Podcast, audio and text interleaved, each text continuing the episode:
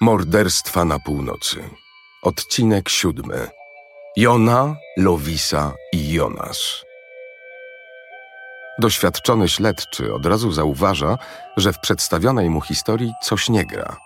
Kiedy jednak naciska na siedzącą przed nim młodą kobietę, a ta zaczyna mu w końcu mówić prawdę, wydarzenia, które opisuje, jeżą włosy na głowie i trudno mu w nie uwierzyć.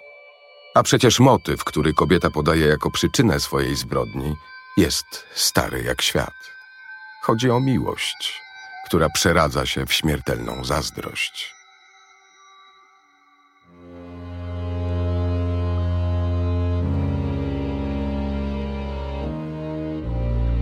Słuchasz Morderstw na północy. Serii podcastów o kilku z najgłośniejszych morderstw Skandynawii.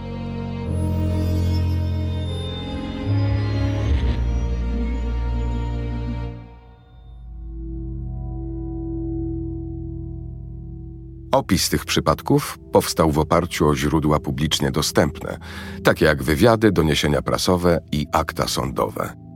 Dla zapewnienia odpowiedniej dramaturgii przekazu, w części przypadków pominięto pewne szczegóły, jeśli uznano je za nieistotne. Prosimy pamiętać, że nasza seria zawiera sceny przemocy, które dla wielu osób mogą się okazać zbyt drastyczne. To, co za chwilę usłyszysz, to prawdziwa historia, przeanalizowana i opowiedziana przez Annę Nilukę, a następnie przedstawiona przez Paulinę Holz.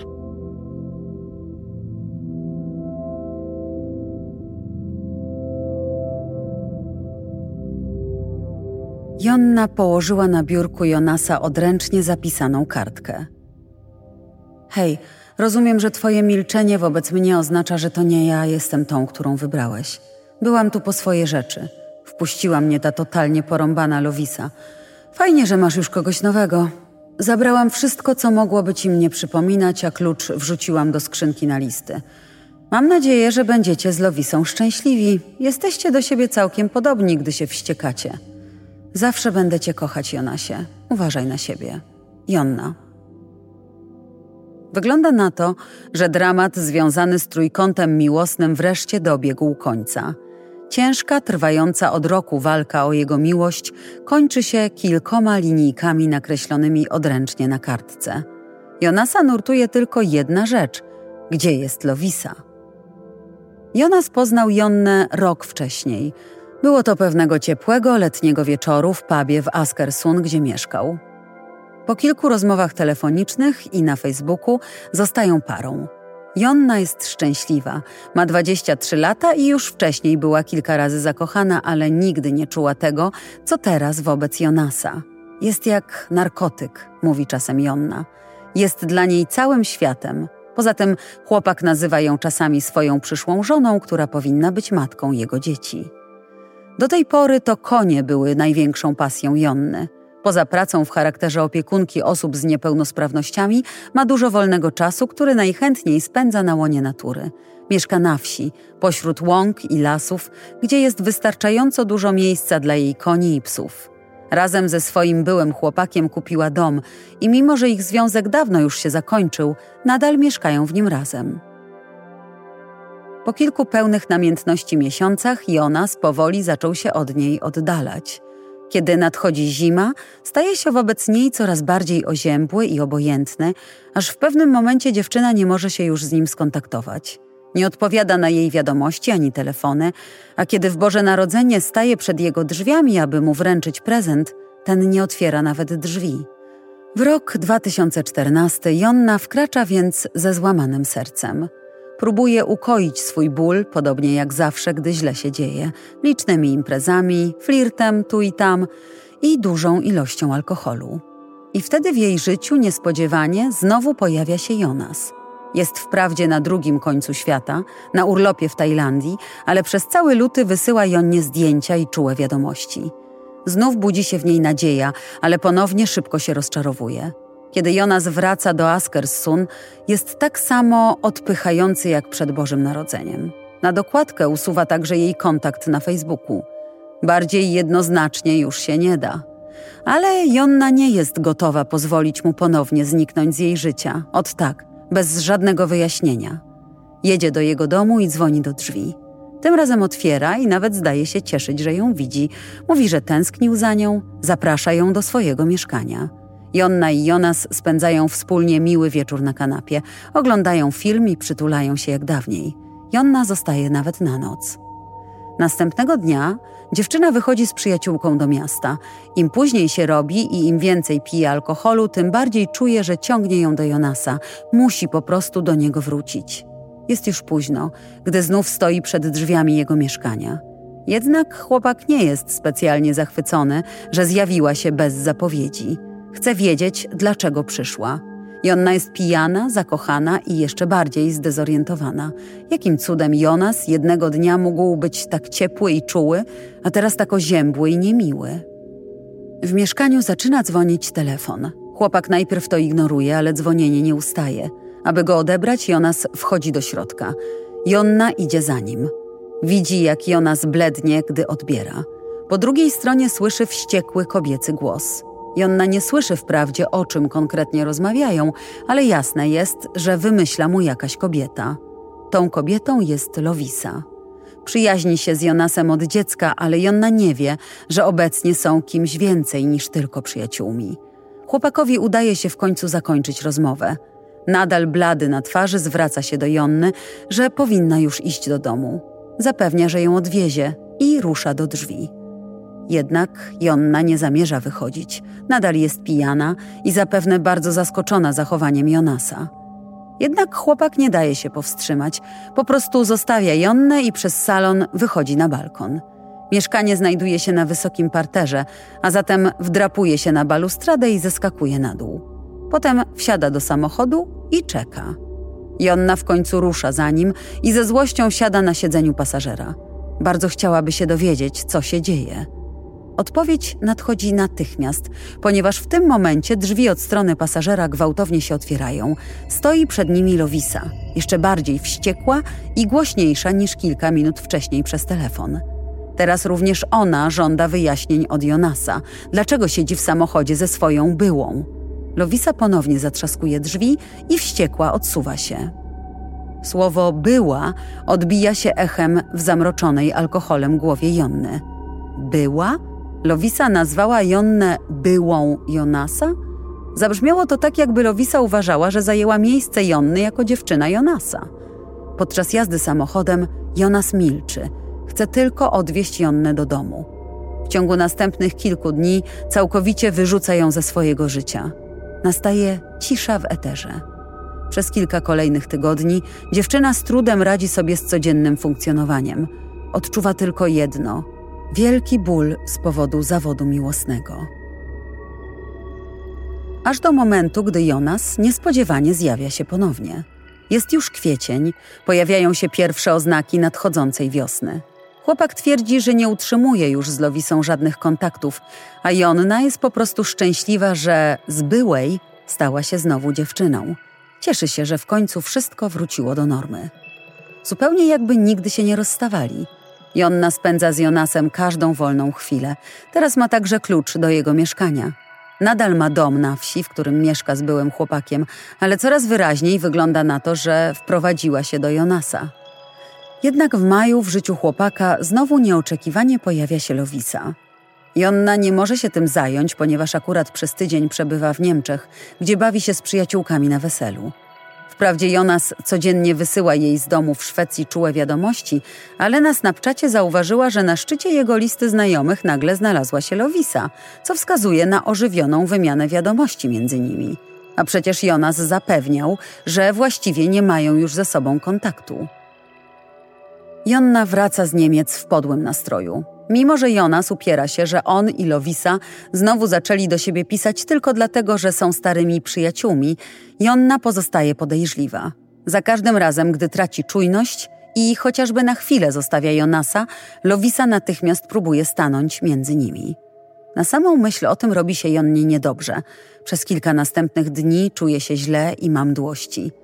Po pewnym czasie nie może już winić za to zbyt dużej ilości weselnego jedzenia i mnóstwa niemieckiego piwa. Jej problemy to z pewnością coś innego. Jej nadzieje na to, że Jonas będzie szczęśliwy, gdy powie mu, że jest w ciąży, szybko znikają. Wcale się nie cieszy. Wręcz przeciwnie, nalega, aby Jonna usunęła ciążę. Nie jest gotowy na rolę ojca. Zresztą także sama Jonna nie jest pewna, czy posiadanie dziecka akurat teraz jest dobrym pomysłem. Ma dopiero 24 lata i uważa, że jest jeszcze za wcześnie na małe dziecko, szczególnie biorąc pod uwagę fakt, że jej związek z Jonasem przypomina emocjonalny roller coaster. Dawniej twierdził, że to Jonna powinna być matką jego dzieci, ale teraz jednoznacznie domaga się aborcji. Związek z Jonasem to nieustanne wzloty i upadki. Mówi mu więc to, co chciałby usłyszeć, że przerwała ciążę. Ale to kłamstwo. Sytuacja między nimi nie ulega jednak poprawie. Jonas co prawda nie zrywa z Jonną, ale nie przestaje też regularnie spotykać się z Lowisą. Czasami nawet u niej nocuje, by następnego dnia zaprosić do siebie Jonnę. Jest jej źle, ale mimo to nie potrafi zostawić Jonasa. Dzieje się tak aż do czerwca, kiedy to pewnego wieczoru w pubie sytuacja eskaluje. Kiedy Jonas był w mieście z kolegami, najpierw pojawiła się Jonna, a chwilę później Lowisa. Pijany chłopak nagle znalazł się między dwiema kobietami, które na przemian wyzywają go bądź domagają się, by w końcu wybrał jedną z nich. Czuje się osaczony, ale zarówno Jonna, jak i Lowisa nie chcą odejść. Zostają tak długo, aż cała ekipa w pewnym momencie postanawia przenieść się w inne miejsce. Na ulicy Jon nie chce się wymiotować, przeprasza i mówi jednemu z kolegów Jonasa, że jest w ciąży. Kiedy Jonas to słyszy, wpada we wściekłość. W końcu zapewniała, że usunęła ciążę. Dochodzi do kłótni, a kiedy wtrąca się Lowisa, wracają do punktu wyjścia. Kobiety chcą, żeby Jonas wybrał. On jednak nie może się zdecydować. Zostawia obie dziewczyny i rusza z kumplami dalej. Lowisa i Jonna mają wiele do przedyskutowania. Wsiadają do samochodu Lowisy i rozmawiają przez około godzinę. Szybko staje się jasne, że obie usłyszały od Jonasa te same historie i uwierzyły w te same zapewnienia. Zgadzają się, że tak dalej być nie może. Jonas doszedł do tego samego wniosku, bo po pewnym czasie dzwoni zarówno do Jonny, jak i Lowisy i obie zaprasza na wspólną rozmowę do swojego mieszkania. Jednak także trzecia z prób podjęcia decyzji tego wieczoru kończy się fiaskiem. Jonas jest pijany, przez co rozmowa jest utrudniona. W pewnym momencie Lowisa się poddaje i zirytowana jedzie do domu. Jonna zostaje. Następnego dnia rano chłopak wydaje się być całkiem nieporuszony gorącymi dyskusjami, które miały miejsce w nocy. Wygląda na to, że między nim a Jonną wszystko wróciło do normy. Dziewczyna próbuje mu wyjaśnić, dlaczego okłamała go w sprawie aborcji. Czuje ulgę, gdy chłopak okazuje jej zrozumienie. Kilka dni później dzieje się to, na co Jonna od tak dawna czekała. Jonas w końcu dokonuje wyboru. Oznajmia jej, że ostatecznie zakończył swój związek z Lowisą. Decyduje się zatem na nią. Przez następny tydzień Jonna mieszka u Jonasa. Jest szczęśliwa, ale wciąż bardzo nieufnie podchodzi do całej sprawy. Wystarcza jeden telefon od Lowisy na komórkę Jonasa, aby zepsuć miłą niedzielę spędzoną na kanapie. Jonna czuje się z tego powodu fatalnie. Znów wymiotuje. Rozczarowana wraca do domu. Następnego ranka żałuje swojej gwałtownej reakcji. Pisze do Jonasa, że jest jej przykro i chętnie wpadnie do niego wieczorem, ale odpowiedź potwierdza jej obawy. Chłopak odpowiada, że potrzebuje trochę czasu dla siebie. Jonna płacze przez telefon, błaga go i przekonuje, że boi się być sama i że go potrzebuje. Chłopak w końcu pozwala jej przyjść. Kilka dni później Jonna znowu pilnie potrzebuje pomocy Jonasa. Musiała udać się do szpitala z powodu silnego bólu w podbrzuszu. Powodem była niedrożność jajowodu. Po zabiegu opowiedziała o wszystkim Jonasowi i pokazała mu bliznę pooperacyjną. Tej nocy śpi u niego, ale następnego dnia nieufność powraca. Kiedy chce wrócić do domu, Jonas prosi ją, żeby dała mu swój klucz do mieszkania. Mówi, że potrzebuje dla siebie trochę czasu. Dziewczyna pyta, czy to dlatego, że chce być z Lowisą. Jonas zaprzecza, ale ona nie może przestać o tym myśleć. Przecież jest skłonna dać mu więcej przestrzeni i czasu. Wydaje się jednak, że chodzi o coś więcej, po części dlatego, że chce z powrotem jej klucz. Jest pewna, że w życiu Jonasa ponownie pojawi się Lowisa. Kolejne dni są dla Jonny piekłem. Nie może spać, a kiedy nie buszuje po różnych profilach swojej rywalki w mediach społecznościowych, ciągle płacze i wymiotuje. Nadchodzi kolejne lato. Minął rok, odkąd pewnego czerwcowego wieczoru w pubie poznała Jonasa. Rok, w trakcie którego szczęśliwa, otwarta i lubiana dziewczyna, kochająca naturę i konie, stała się emocjonalnym wrakiem. Wpadła w wir miłości, rozczarowania i zazdrości, ale nie potrafi zapomnieć o Jonasie. Czuje się jak uzależniona, a on jest jej narkotykiem. Płacze przez cztery dni, nie mogąc spać, a potem uświadamia sobie, że musi coś zrobić. W środę 18 czerwca Jonna wychodzi z domu. Około godziny piątej dociera pod adres Lowisy. Rozgląda się za samochodem dziewczyny, ale go nie ma. Jedzie więc na osiedle, na którym mieszka Jonas i tam widzi samochód, którego szuka. Tymczasem urzeczywistniły się najgorsze obawy Jonny. Zostaje w samochodzie ze wzrokiem utkwionym w mieszkanie, które jeszcze niedawno było dla niej domem.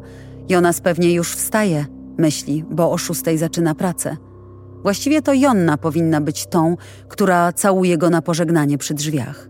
Ale teraz jej miejsce zajęła Lowisa. Wysiada z auta i krąży niezdecydowana między drzwiami wejściowymi Jonasa a samochodem. W końcu bierze z auta torbę i rusza do budynku. Staje na klatce schodowej, u podstawy schodów, skąd ma dobry widok na drzwi do mieszkania Jonasa. Jest gotowa. Kiedy tego samego dnia po południu Jonas wraca po pracy do domu, mieszkanie jest puste. Na jego biurku leży krótki, odręcznie napisany list pożegnalny od Jonny. Próbuje zadzwonić do Lowisy, a kiedy nie może się do niej dodzwonić, pyta jej koleżanek i matki. Nikt jednak nie wie, gdzie jest. Kilka razy dzwoni też do Jonny i nagrywa wiadomość, ale dziewczyna nie odbiera. Jonna odsłuchuje telefony Jonasa na swojej poczcie głosowej, lecz ignoruje je, bo nie chce z nim rozmawiać. Chłopak pyta, czy wie, gdzie jest Lowisa, bo nikt nie ma pojęcia, gdzie się podziała. Jonna wpada w popłoch i nie wie, co robić. Zwraca się o pomoc do siostry i opowiada jej, że w mieszkaniu Jonasa doszło do przepychanki między nią a Lowisą. Lowisa niespodziewanie chwyciła nóż, dźgnęła nim Jonnę i zraniła ją w rękę. Jonnie udało się wyrwać narzędzie, ale w trakcie zamieszania trafiła nim rywalkę w szyję. To był wypadek, zapewnia Jonna. Potem jednak spanikowała i uciekła. Po jakimś czasie pożałowała swojego czynu. Wraca więc do mieszkania, by upewnić się, że z Lowisą wszystko w porządku, ale dziewczyny już nie ma. Tymczasem ktoś posprzątał mieszkanie. Teraz ciągle wydzwania do niej Jonas, mówiąc, że Lowisa zniknęła, a Jonna nie wie, co robić. Siostra usilnie stara się ją uspokoić. Jest pewna, że musi być jakieś sensowne wyjaśnienie tej sprawy, ale Jonna na pewno musi zadzwonić na policję i opowiedzieć, co się stało. Jonna idzie za radą siostry. Zawiadamia policję i opowiada o bójce, która wymknęła się spod kontroli, oraz o Lowisie, która właśnie zniknęła. Funkcjonariuszka, która odbiera telefon, obiecuje skontaktować się z okolicznymi szpitalami i dowiedzieć się, czy do któregoś trafiła Lowisa. Kilka godzin później, w nocy z 18 na 19 czerwca, Jonna jest przesłuchiwana przez policję. Raz po raz opowiada swoją historię, ale doświadczony śledczy zdaje się jej nie wierzyć. Chce wiedzieć, jak Jonna wróciła do mieszkania Jonasa, skoro wrzuciła klucz do skrzynki na listy. Jonna udziela różnych wyjaśnień, ale jej opowieść staje się coraz bardziej zagmatwana. W końcu funkcjonariusz traci cierpliwość. A teraz powiedz wreszcie, co tam się stało! krzyczy na nią zdenerwowany. Wtedy dziewczyna wyznaje: Zabiłam ją. Funkcjonariusz z rosnącym sceptycyzmem wysłuchuje kolejnej historii Jonny. Dziewczyna szczegółowo opisuje to, co miała zrobić. Śledczy z doświadczenia wie, że czasem nawet najbardziej nieprawdopodobne historie mogą okazać się prawdą, ale trudno mu uwierzyć w to, o czym młoda kobieta właśnie opowiada. Późną nocą śledczy dociera na miejsce w lesie, około 40 kilometrów od Askersun, które opisała mu Jonna. Dopiero tam, gdy widzi rękę wystającą z pomiędzy mchu i gałęzi, uświadamia sobie, że dziewczyna mówiła prawdę. A zatem ta straszliwa historia faktycznie miała miejsce. Przed porannym wyjazdem do Askersun Jonna dobrze się przygotowała. Przeszukując sieć, znajduje wiele wpisów, jak kogoś odurzyć, czy też jaki jest najłatwiejszy sposób na zabicie kogoś. Jednemu ze swoich klientów ukradła tabletki nasenne. Rozpuszcza je w wódce, a następnie mieszankę nabiera do dwóch strzykawek. Chwyta jeszcze nóż kuchenny i młotek, którym zazwyczaj opukuje kopyta swoich koni i wszystko pakuje do torby. Po wyjściu Jonasa do pracy czeka na klatce schodowej. Kiedy po jakimś czasie Lowisa wychodzi z mieszkania i chce zamknąć za sobą drzwi, Jonna wskakuje na schody i uderza ją młotkiem w tył głowy. Uderza z całej siły. Jest pewna, że Lowisa upadnie, ale nic takiego się nie dzieje. Lowisa krzyczy, odwraca się i próbuje odepchnąć Jonnę, ale ta atakuje ponownie. Mimo, że Lowisa nadal walczy z nią, krzycząc jak oszalała, Jonnie udaje się otworzyć drzwi mieszkania, wepchnąć ją do środka i szybko je zamknąć. Lowisa mocno krwawi, ale wciąż woła o pomoc, więc Jonna uderza ponownie.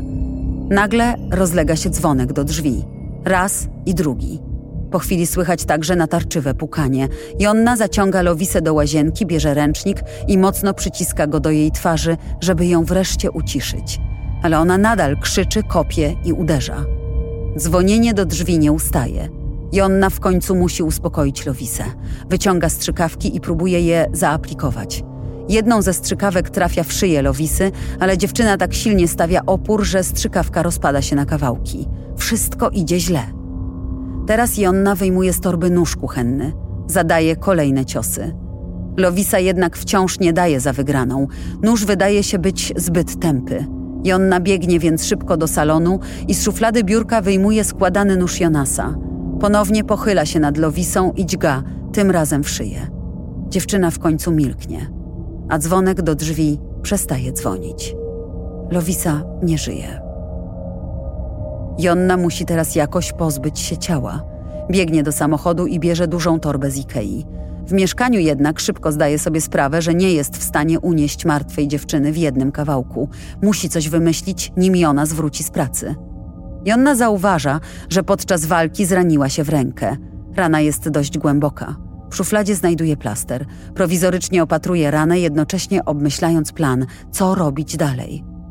Najpierw chwyta kluczyki Lowisy i przeparkowuje jej samochód, aby wyglądało na to, że pojechała do pracy. Następnie własnym autem jedzie do domu po piłę i więcej toreb z Ikei.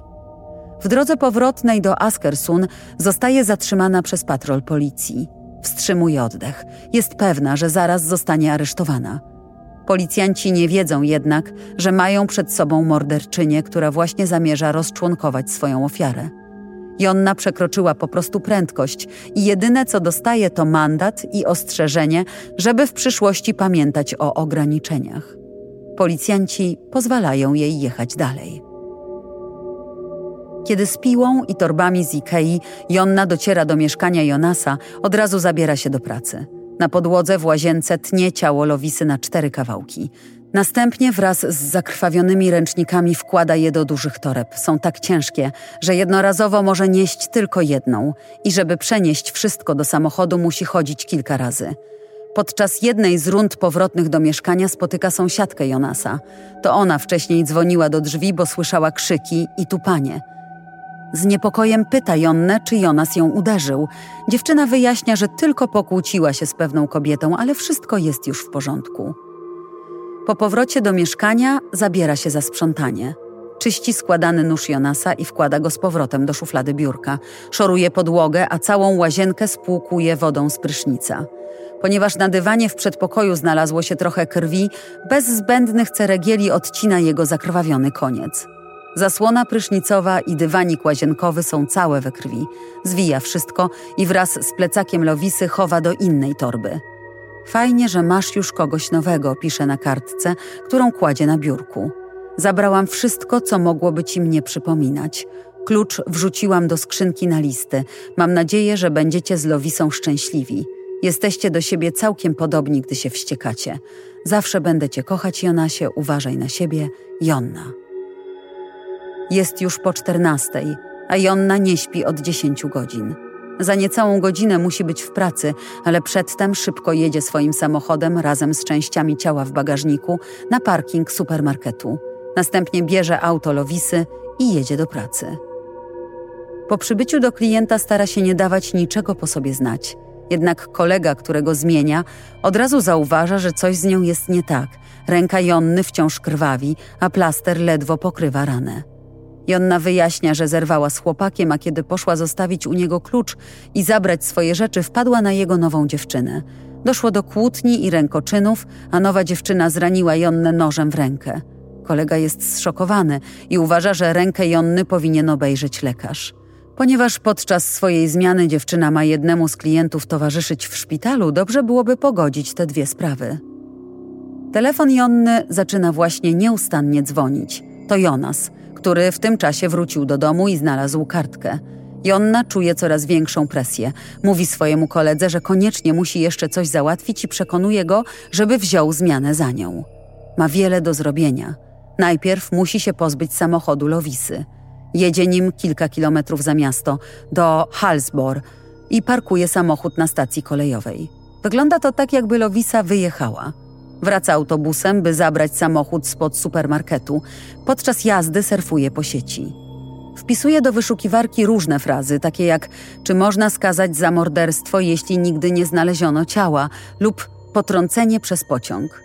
Może uda jej się upozorować samobójstwo, kiedy rozczłonkowane ciało Lowisy ze środkami nasennymi i wódką we krwi zostanie znalezione przy torach kolejowych.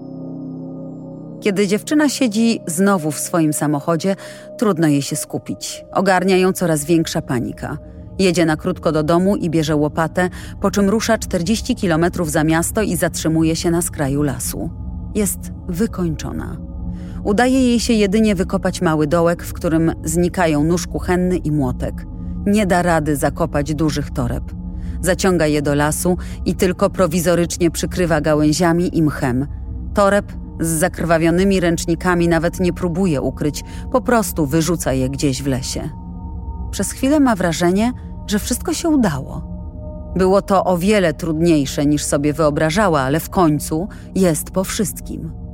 Później, kiedy siostrze opowiada tę samą historię co swojemu koledze, wydaje się, że to niemalże prawda. Ale już kilka godzin później wyzna wszystko śledczemu. Zanim wiosną 2015 roku sprawa zostanie rozpatrzona przez sąd, minie prawie rok. Jonna zaprzecza, że zabiła Lowisę celowo. Twierdzi, że chciała po prostu dać jej nauczkę, żeby trzymała się z dala od Jonasa.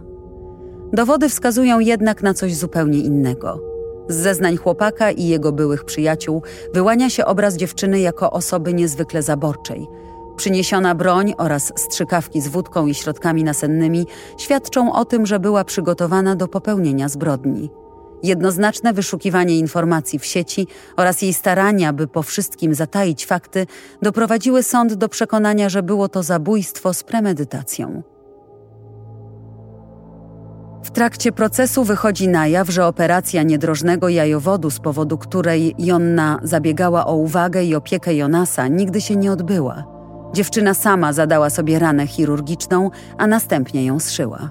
Twierdziła wprawdzie, że w wyniku poronienia straciła dziecko, gdy Jonas odkrył, że skłamała w sprawie aborcji. Jednak nadal istnieją wątpliwości co do faktu, czy w ogóle była w ciąży. Jonna Henningson zostaje skazana na dożywocie za zamordowanie 22-letniej Lowisy i zbezczeszczenie jej zwłok. Jest to najsurowszy możliwy wyrok. Odbywa karę w więzieniu Hinsebor, gdzie osadzane są najgroźniejsze przestępczynie w Szwecji.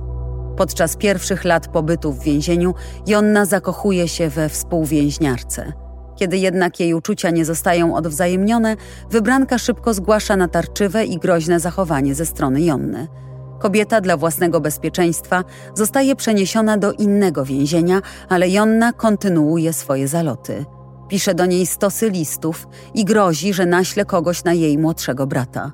Dopiero gdy władze wydają zakaz kontaktowania się z kobietą pod groźbą zaostrzenia kary, Jonna zaniechuje szantażu.